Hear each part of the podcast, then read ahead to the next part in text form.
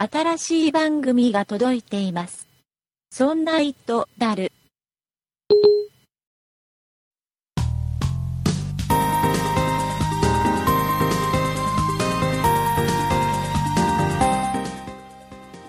そんな糸である第56回でございます。お送りいたしますのは竹内と、よ酒井です。ろしくお願いいたします。よろしくお願いしますえ。ー、酒井さん、はい。あのね、山田電機って知ってますか？知ってますよ。有名ですよ。山田電機。岐阜にもあります。山田電機さ、はい。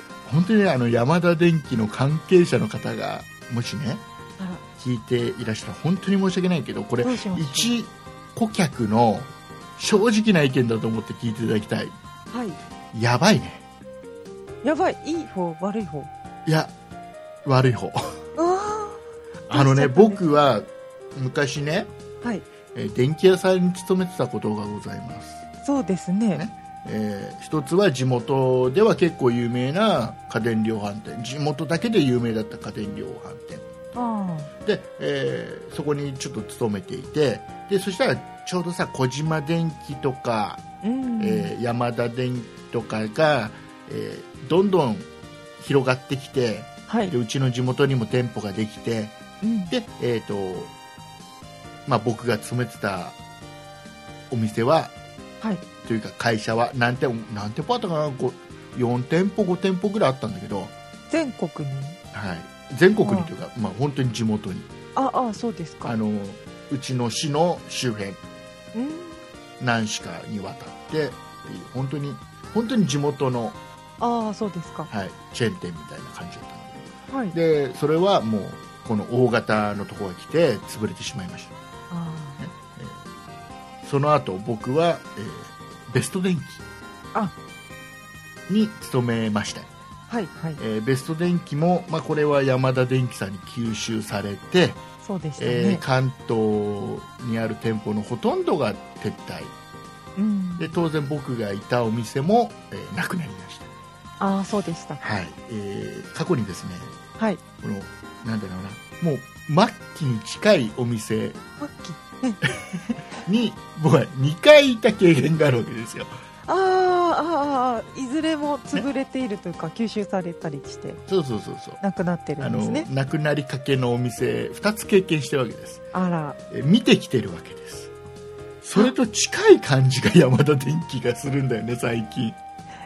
ああの違うところもあると思うんだよ。例えばさ秋葉原の、ね、山田電機とか大きい。お店はあるじゃないですか。本当にあの、えーどこだっけ？山田電機の本拠地ってどこだろう、えーどっかあれだよね。どこで茨城かなんかだかった北関東の方でしたっなんかけ、うん、なんかその辺なんですよ、はい。で、えーまあ、そこは違うのかもしれないけど。僕がいて、まあ、千葉県のねちょっと大きな店舗も結構ありますよ千葉県に。はいはい。であとはあのほらなんかちょっとね4連休の間にはい。千葉県外回り一周してきたんであ、別の番組で喋ってらっしゃいますね。別の番組に喋りましたけどはい。でそこでね何店舗か見たんですけどあ、その、電気屋も回って。電気屋も山田電機も何店舗かちょっと見たんですたまたまねであのねえっとねはい。やばいどこも一緒。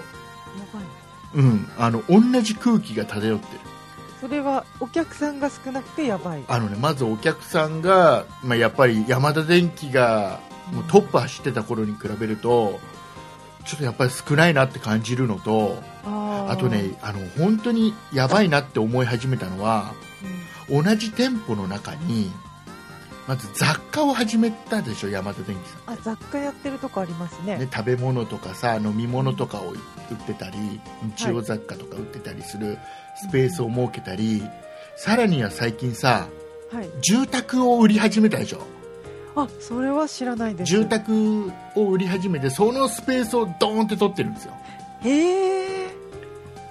で住だからといってそれをねほとんどの店舗昔からの店舗にも結構展開してるのね。で、えー、と売り場は広がってないわけですよ面積的には。うん。だけどいろんなものをやり始めてる。同じ同じ面積の中で。あそうですね。ってことは家電量販店としての元々のその品揃えは減ってるわけよ。ああだから家電量販店としては面白くなくなってきちゃってる品揃えが悪くてそうか。そう本当に売れす筋の差し障りのないもうこれだけ置いてきゃまあ最低大丈夫だろうみたいなのしかない。ああそれだとす比較できないですそよ、ね、う面白くないんだよ僕なんか。ああやっぱりあの見に行ってあこんなのもあるんだが欲しいわけです。そういうのがねだんだんなくなって。で、えーなんか別にさその辺のさあの、うん。ホームセンターとかさうん。あの普通にデパートとか行きゃいいような感じのさものが置いてあったりするわけじゃん、あそれさらにはさあはい。電気屋で家建てないよって思うのね。そこは思います、ね、わかんない。売れてるのかもしんないよ。ヤ田電機のうん。家っていうのが売れてるのかもしれない。それやっぱり家電量販店として中に入ってる家電を一括で一緒に組み合わせてねいい感じでできるなんていうのでね売りなのかもしれないけど、はい。でも山田電機で家建てないよって思うのね。まあ確かに。逆だと思うんだよ僕ね。あのなんつうの建築屋さん建築屋さんじゃないハウスメーカーの店舗をボンって建ててうんうん。でその中で家電も扱ってます。だったらなんかちょっといいじゃん。ハウスメーカーとしてさいろいろあ家電まで任せられるハウスメーカーなんだって感じでしょ？ああ確かにね。だけど最近のヤマダ電機ってでは家電量販店にハウスメーカーを入れちゃってるのよ。あってなるといやヤマダ電機で家ってないでしょって思うのね。あ確かにそうですね。なんかねちょっと違う方向行っちゃってないヤマダ電機さんって思うの。あら。でこれが僕が一番ねはい。これ思うのは僕がだから地元で勤めてた電気屋がちょうどそうだったの。あのね売り場の面積は変わらないんで一番最初家電量販店だったんだけどきあの小島電機が来てはい。で家電の品揃えでは勝てなくなっちゃったからパソコンの専門店にしたの。僕が勤めてた店舗はね。はい。家電あの家電をやめてパソコン専門にしたの。したら、うんうん。そこそこ売れたんですよ。うまくいったんですよ、うん良さそう。そう。うんでだけどやっぱりやっぱり売れなくなってくるんだんだん。えーで今度何をし始めたかっていうとはい。売り場の半分をなんかねゲームとか CD の中古の売り場にしちゃったのね。あでもうもうあれですよ。パソコンの売り場が半分ですよ。品揃え半分になっちゃってるわけですよ、ん。でやっぱりそれでもうまくいかなくて、はい。今度何し始めたかっていうとさらには売り場の、えーもう4分の1ぐらいはい。を潰してうん。今度ね文房具を売り始めたんだよ。ああ何でも屋さんですね。そう。そうするとあのねでだけどん売り場の面積は変わってないからそうですね。全てが中途半端なものになっちゃったの、うーん。えー結果なくなりましたよね、ああ頑張ってたんですね、うん、だからもうねそのねなんか末期状態を見ていて。あなんかねそんな感じの同じ空気をね今山田電機のねこれ千葉県の僕が行ける範囲の店舗ですよあくまでもね。はい。だから大きい店舗ね秋葉原とかもう本当に本店みたいなところだったら、もう品揃えばっちり。ね。まあ、ねフロアごとにやっぱりいろんなものを売ってるたりするんだろうけどだけどそうでね僕らの本当に近くにある山田電機はある程度のスペース限られてる中にあなんかねいろんなものを置いちゃってて本が売ってたりさ本。本売ってたりなんかハウスメーカー的なものがあったりええもうなんかもうジュース売ってたり食べ物売ってたり、化粧品売ってたり。なんか便利なようで全てが中途半端な感じ。だその分店舗が増えればいいですよ。店舗というか売り場が。うんうん。広がればいいですよ。うん。広がらないんだよ、そうですなんねかね山田電機やばい気がしてね。あら心配になってきちゃ好きいました。なんでね。僕は山田電機が好きなんで。ああうんうん。ケーズ電機の次に ケーズ電機の方が好きなケーズ電機の方が好きなんだけどケーズ電機の次にヤマダ電機が好きなんで、あ正直ですね、はい、そしてあの嫌な経験を過去にしているので。あそうでしたか。同じあの空気をねああのヤマダ電機で味わうのがなんか嫌だなっていうのがね、ちょっと気になってしょうがないなっていう、えーお話でございましーた。あーそうですね、ということでございまして、えー今週はですねおちょっとまた気にな他にちょっと気になる話があるのでああなんでしょう。その話をちょっとしたいなと思いますので、はい。まあ、今週は我慢してね。最後まで聞いてください。よお願いします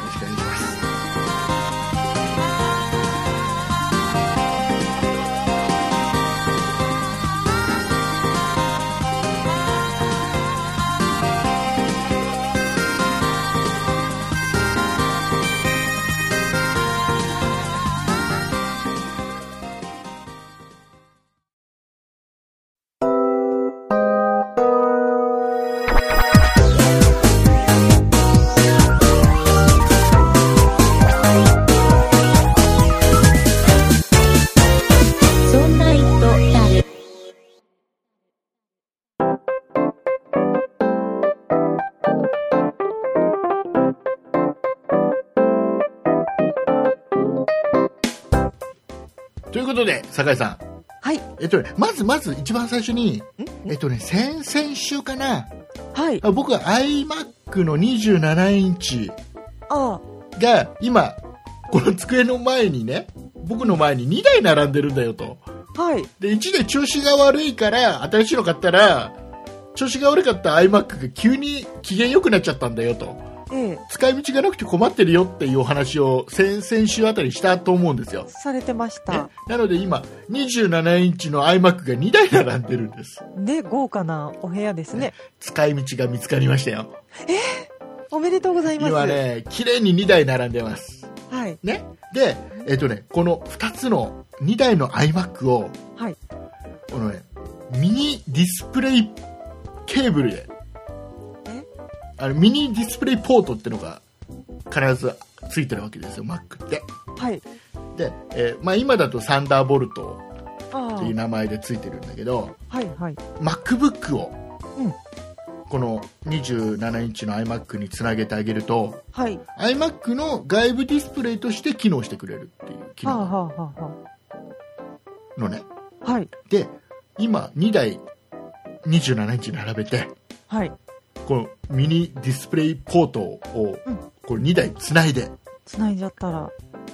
今ど僕が使ってるメインの27インチの iMac2 はい。画面になってます。ああわかります？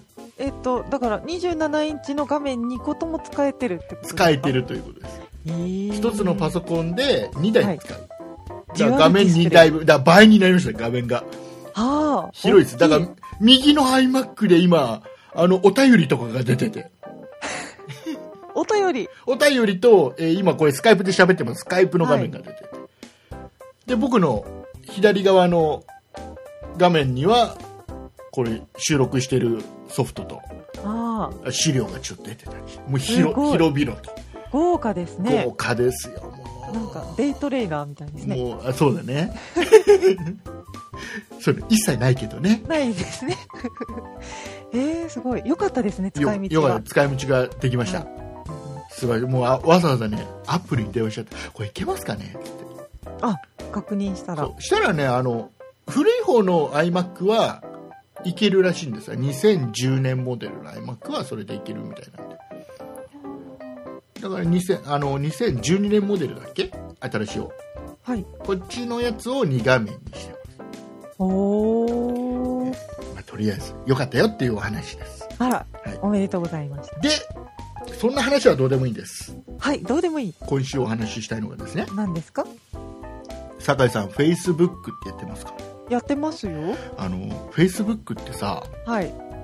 難しいなって思った出来事がね、うん。ありまして、僕の友達でありまして、はあ。えーまあ、ちょっと名前とかは伏せますけども、ええ。あの、なんかね、Facebook をあまり使ってなかったんだけど、たまたまね、うんえー覗いたらそのフェイスブックでお友達になってる人が、はい。えー自分の、まあ、このページの中でうん。なんか、まあ、ちょっとなんか自分の考えを変えてたらしいんですよ、ああ、はいはい。ありますねう。ん、したらそこにその僕の友達は若干ちょっと違うなと思ったらしくうん。そこにコメントを載せた。うん。ちょっと違う、まこうじゃないっていうような感じのコメントを載せた。あよくあることですね。フェイスブックでよくありますそれ。ないですか？でねでね、はい。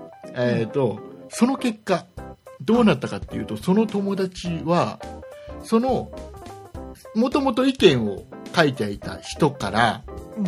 えーまあ、フェイスブックではなくて LINE で要は裏ではい。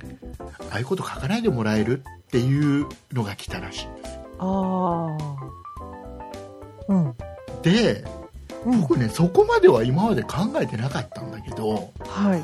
フェイスブックって改めて難しいなって思ったのねああ、で、でも今まで Facebook だけではなく、うん掲示板だったりとかう、ん。自分がやってるブログとかでも、いかがなものかっていう風な物言いでコメントが入ることは、今までもよくあったような気がするんですけど、うん。そこですよ。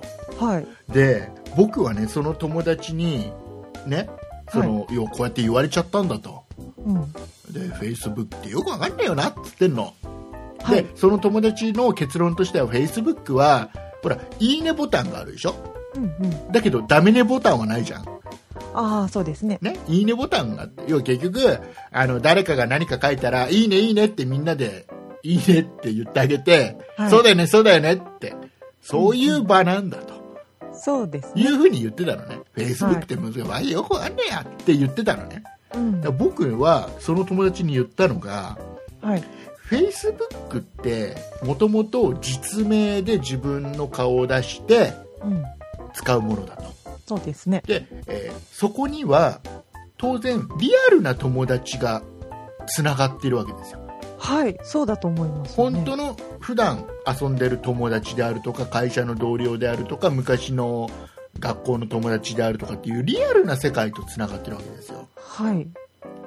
だからフェイスブックってパソコンの、えー中のものネットの中のものだけどリアルとすごく近いもうん。のなわけですよでそれに対して、えミクシーとかあミクシーはまた違うかミクシーは違うミクシーは置いとこう、えーはいツイッターとかあ。はい。あとそれこそ掲示板ブログみたいなものっていうのは、うん。必ずしもリアルな世界とつながってないでしょまあ、人によるとは思いますけれども。むしろさちょっとさツイッターでさはい。あのー会社の人からなんかさリツイートされたらちょっともうそのツイッター使いたくないじゃあ、ツイッそターはのアカウント確かにそうですね。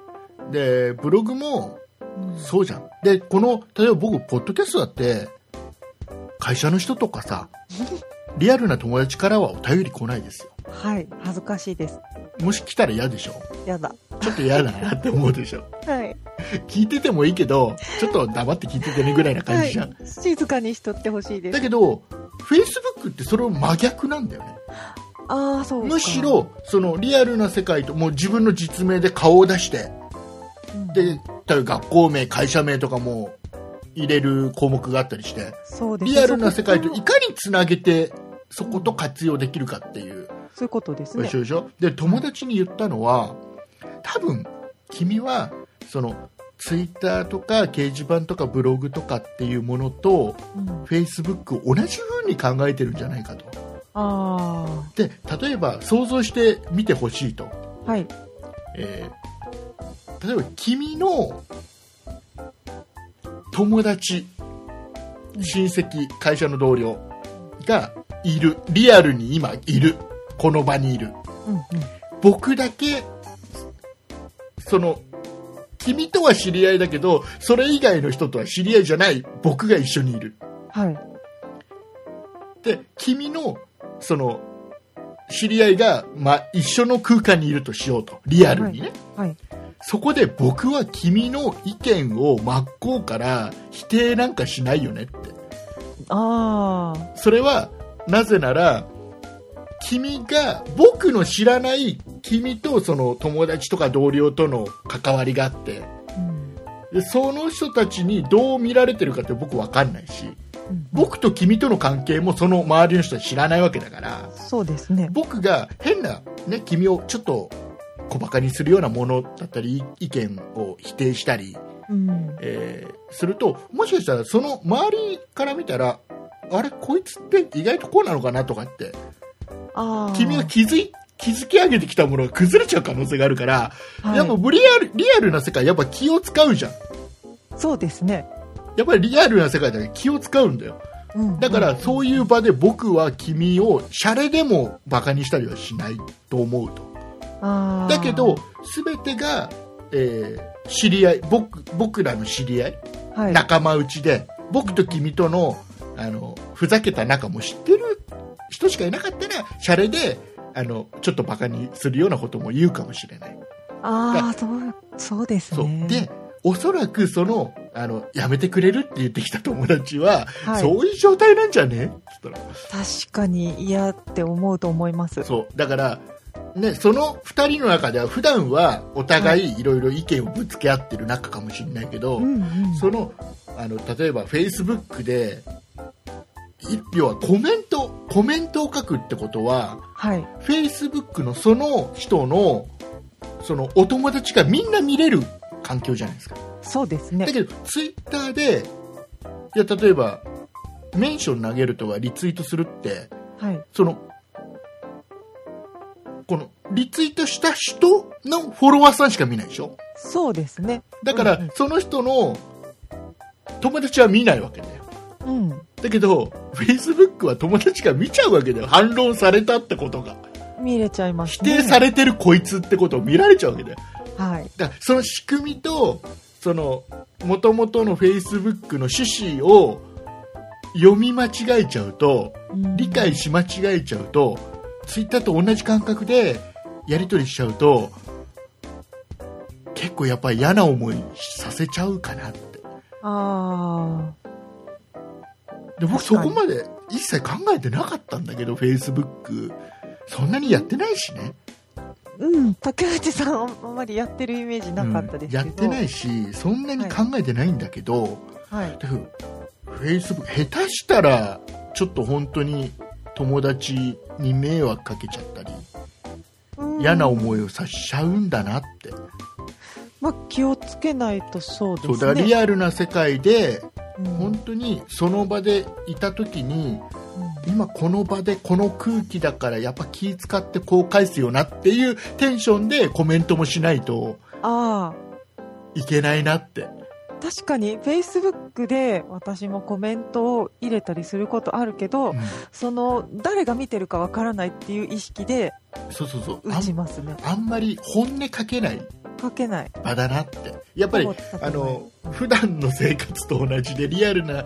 生活やっぱり本音と建前ある程度使い分けたはい。会話しなきゃいけないなってフェイスブック改めて思ったなっていう話まあ確かにそうかもしれないですね。でしょ？うん。なんかね？はい。もうこれね本当にそれなけなかったらねはい。多分ここまで考えなかったと思うフェイスブックに対してそうですね。確かに。改めて思うとそうですね。そうそうそううんだあのリスナーのね皆さんはフェイスブック使ってる人多いと思うんですわ多いと思います。どう使ってるかなってああ。ここまで考えて使ってるのかなってああ、でも、やっぱり気をつけてることとか皆さんありそうですね。ねなんかあのツイッターと同じ感覚で使ってる人もいると思うしはい。あのフェイスブックやってるけどリアルな友達なんか一切友達になってねえよとフェイスブック上のね。知り合いなんか誰もいないよっていう人もいるだろうし、ああ、まあいいると思います。うん、僕なんか全然だしね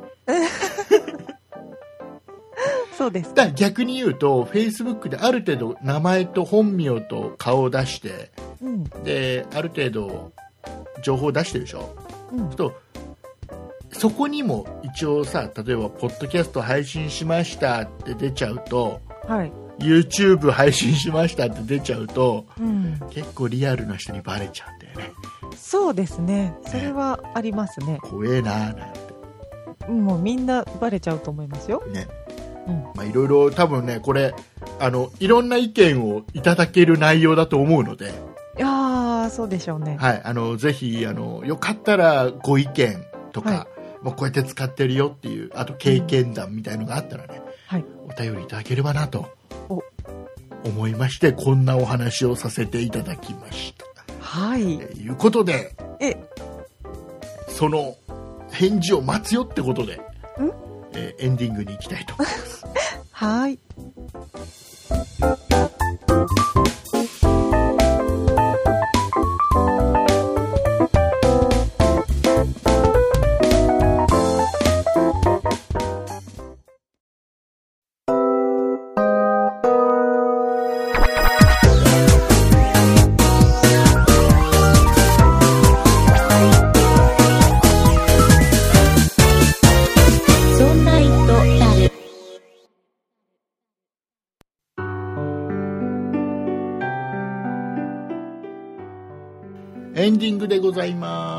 はい。お疲れ様でございました。お疲れ様でした。えーしつこいようでございますが、はい。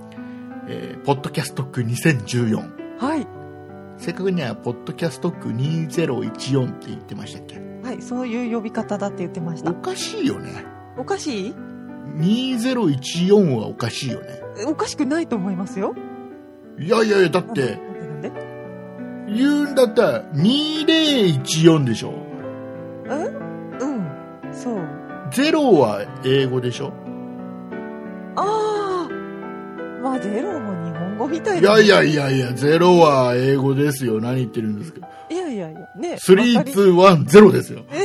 そうですけどで。しょ？日本語は0だから。ああ。ね？まあでも、なんか漢字で、漢字で書いてみ、2 201を漢字で書いてごらんなさい。えーゼロという漢字はないはずだ。そうですね。ね、これはあれですよ、もう声を大にして、この、コマシーさんに言いたい。はい。主催のコマシーさんに。はい、言いたいです。ああ。どうしましょう。もう、もう開催まであと少しですけど。はい、もうこれ変え変えていただきたい。今更ですか、はい、えーポッドキャスト区2014ってことで。ちゃんと訂正して、コマシーさんは自分の番組で訂正していただきたいですね。いやいや、多分そのまま。ハイスピードアップルシーズン2という番組をね、コマさんやってますんで、はい。えーそこで訂正していただきたい。そちらの方で。はい、聞いてますか？聞いてますか？聞いてらっしゃると思いますよ。おかしいですよ、英語とね、日本語と混じって、おかしな話でございますね。はいい。や、これ、あれらしいですあの、なんだっけ、ララジオ局とかのはい。アナウンサーの人とかは、あの、ちゃんと2014っていう言い方をあ、必ずするみたいですよ。あ、そうなんですうね。んあの、それをあえてするところと、しない局も中にあるみたいなんだけあど、、曲によって方針が違う。そうそうそう、僕と酒井さんが大好きな TBS ラジオはやってるはず。あ、そうですか。はい気づきませんでした。はい、いうことでございまして、はい。えーお便りを一つはい読みたいので、酒井さんよろしくお願いします。はい。札幌マーシーさんからのメールです。ありがとうございまあすり。がとうございます。竹内さん、酒井さん、こんにちは。日本撮り拝聴しました。酒井さんの iPhone ケース、IC カードが配信し、IC カードが反応しなくて残念でしたね。どんまい酒井さん。ちゃんと反応するケースが見つかるようにお祈りします。札幌でも IC 乗車券が結構デフォになってきていますが、時々反応しなくて後ろの人になんだよって顔をされている人を見ると、なかなか使う気になれない状態です。人間観察好きの私はそれを見てニヤニヤしていますが、6月のイベントの準備で忙しいと思思いますが、毎週の配信を楽しみにしていますので、よろしくお願いします。これからも頑張ってください。札幌マーシーでした。というメールです。ありがとうございますあ。りがとうございます。えー、酒井さんね、いくつか噛みましたけど、間違えましたけど、カミカミでしもうた。残念なお知らせですけど、はいノー編集です。編集してください。いや、今週もノー編集です。いうことで、えー、札幌マーシーさん、ちょっとね、一時ね、札幌マーシーさんね、はい。あの、ずっとね、聞いててくれてて、はい。お便りなくてちょっと心配してたんですけどあ、そうです、そうです。あの、最近、見事復活していただきまして、ね、ありがたい、ありがたいですよ。あの、はい。一時お便りくれてたのに、ピタッとしなくなっちゃった他のリスナーの皆さんも、たまにはお便りしてきてくださいね、お願おいしますね、えーでどうですか酒井さんその後す。はい。iPhone ケースあの酒井さんがなんか安いからはい。ここすごい便利だし安いからと思って、うん IC カードが刺さる iPhone ケースを買ったらはい。そのケースを使ったら一切改札が通れなかったっていう、はい。扉は閉まったままでした。っていうその話はその後どうなりました？あの、ちゃんと改札通れてますよ。ああのあれですかちょっと前に話したはい。なんだっけ？電磁波干渉防止シートを買いました。いそれどれぐらいするの、えっと、私が買ったのは、うんえっと、これ Amazon で買ったんですけど、うん、スペックコンピューターさんから出ているアタッチ電磁波干渉防止シートってやつで、ほうほうえっと、値段は801円。配送料無料です。ほうこれ、高いと見るか安いと見るかです。どうなんですか？えっ、とケースがいくらでしたっけ？ケース500円です。安い安いです。てかてか何？そのシートの方がケースより高いんだ 結果そうなってしまいましたけど、とても快適に通れていますよ。でもあれなんだろうねそのケースによってははい。そのシートがもう内蔵されていたりはケースにん、その、このカードが付いてないと本当はダメなんでしょうね。うん、もしくは付属してたりっていうのはいはいが普通なんでしょうね、きっとね普通。はそうなんでしょうね。ねまあ、安く上がったので、良かったんですけど、うで、この商品、レビューを見ると、んうんあのーこれをつけたことで Wi-Fi が使いにくくなる。なんか Wi-Fi を捉えにくくなるっていう風に、そこも遮断しちゃうんだ。はい、あのー書いてあるレビューもあるんですけれども、うん私の環境とか私のケースではそんなことはないので、もしかしてその電磁波干渉防止シートの位置であ Wi-Fi ーの、なんかのそうかもしれないですね。はい、ところを塞いじゃうかもしれないので、ちょっとそれは、うん。ほら、いくつか前のさ、はい、iPhone もさ、あの、握る位置で電波が入りにくいとかあったじゃん。なんかありましたね。iPhone、あれ、4だっけ？なんか、はい。なんかあったよねそういうのねありました。ら微妙なんだろうね。位置なんだろうね、きっとはい、ね。そこを塞いじゃうと多分 Wi-Fi が捕まえにくいので、それだけ注意していただければ、あの、非常に便利に使っていますよ。あ、ということですね。よかったです。はいマルコ様に情報をいただいたね、リスナーさんたくさんいいらっしゃいまして、はい、本当にありがうとうございますね。はい、ありありがとうございました。えーいうことでございまして、はい、えーあ、あのね、はい。あの、このね、ありがたいお話なんですけど、どうされましたか？あの、どっかでちょっとお礼が言いたかったので、ええ、ちょっとこの場を借りてちょっとお礼をさせてもらいたいんですけども、はい、あの、今回ほら、イベント6月7日のイベントをやるじゃないですか。ええ、ええ、で、あの、まあ、いろんな事情でね、来たくても来れないっあていう方がいて、あ、はい、でね、この、このタイミングで何名かの方が、はい、えーちょっとね、本当にありがたいんだけどあの、そんないプロジェクトのホームページのあ右下のところに、あの、まあ、そんないプロジェクトのね、維持費をぜひなんか寄付よかったらしてくださいなんていうはいのを入れてるんですよ。そうですね。で、そこから、あの、ちょっとイベントには行けないんですけど、うん、何かのお役に立ててくださいと、維持費にお役に立ててくださいと、イベントをぜひ成功させてくださいっていうことで、あの、寄付をね、入れ、メッセージとともにしていただくリスナーさん何名かいらっしゃいまして、そうですか。あのね、ほん、まあ、それ以外でもね、普段からね、あの、寄付っていう形でいただいてるリスナーさんいるんですけども、はい、もう本当になかなかお礼をするタイミングというのはないんで、そうですね。この場を借りて本当にありがとうございます。ありがとうございます。えー助かっております。えー皆様のおかげで、こういう番組をね、えー配信させていただいてますので、続けさせていただいてます。はいえー頑張りたいと思いますので。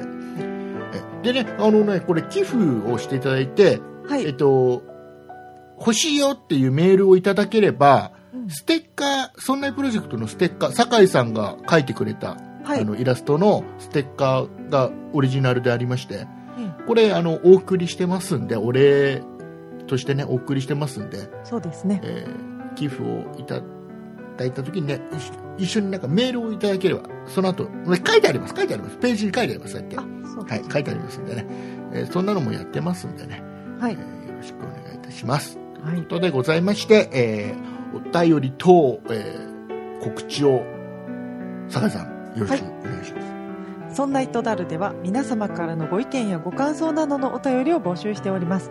e メールのアドレスはそんな it.0438.jp。綴りの方は sonnait アットマーク数字で 0438.jp です。また、そんないプロジェクトではツイッターをやっております。ツイッターのアカウントはそんない p sonnaip です。こちらのアカウントでは、そんなプロジェクトの配信情報などをつぶやいております。ツイッターをやっていて、まだそんなプロジェクトをフォローしてない方は、ぜひぜひフォローをお願いいたします。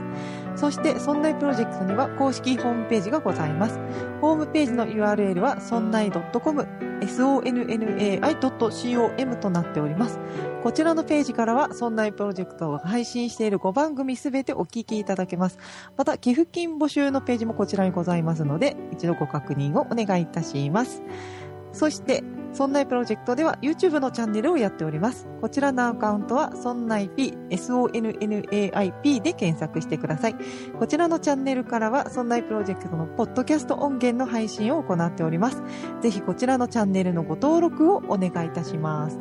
はい、えー、ちょっとね、最後なんですけど、ちょっとあんまり時間ないんですけど、はい。あのね、僕、仲良くさせてもらってる七品工房さんっていうお友達いまして、はい。えーその方がね、最近、あの、iPhone とか iPad のアプリをいろいろ作ってるんですよ。そうですね。過去にね、一回紹介したこともあるんですけどあ、も、はいはい、そうですねえっ。とね、七品工房さんが新しいアプリをお作られるのでこれすごい、あのね、まだちょっと使ってないんだけど、はい。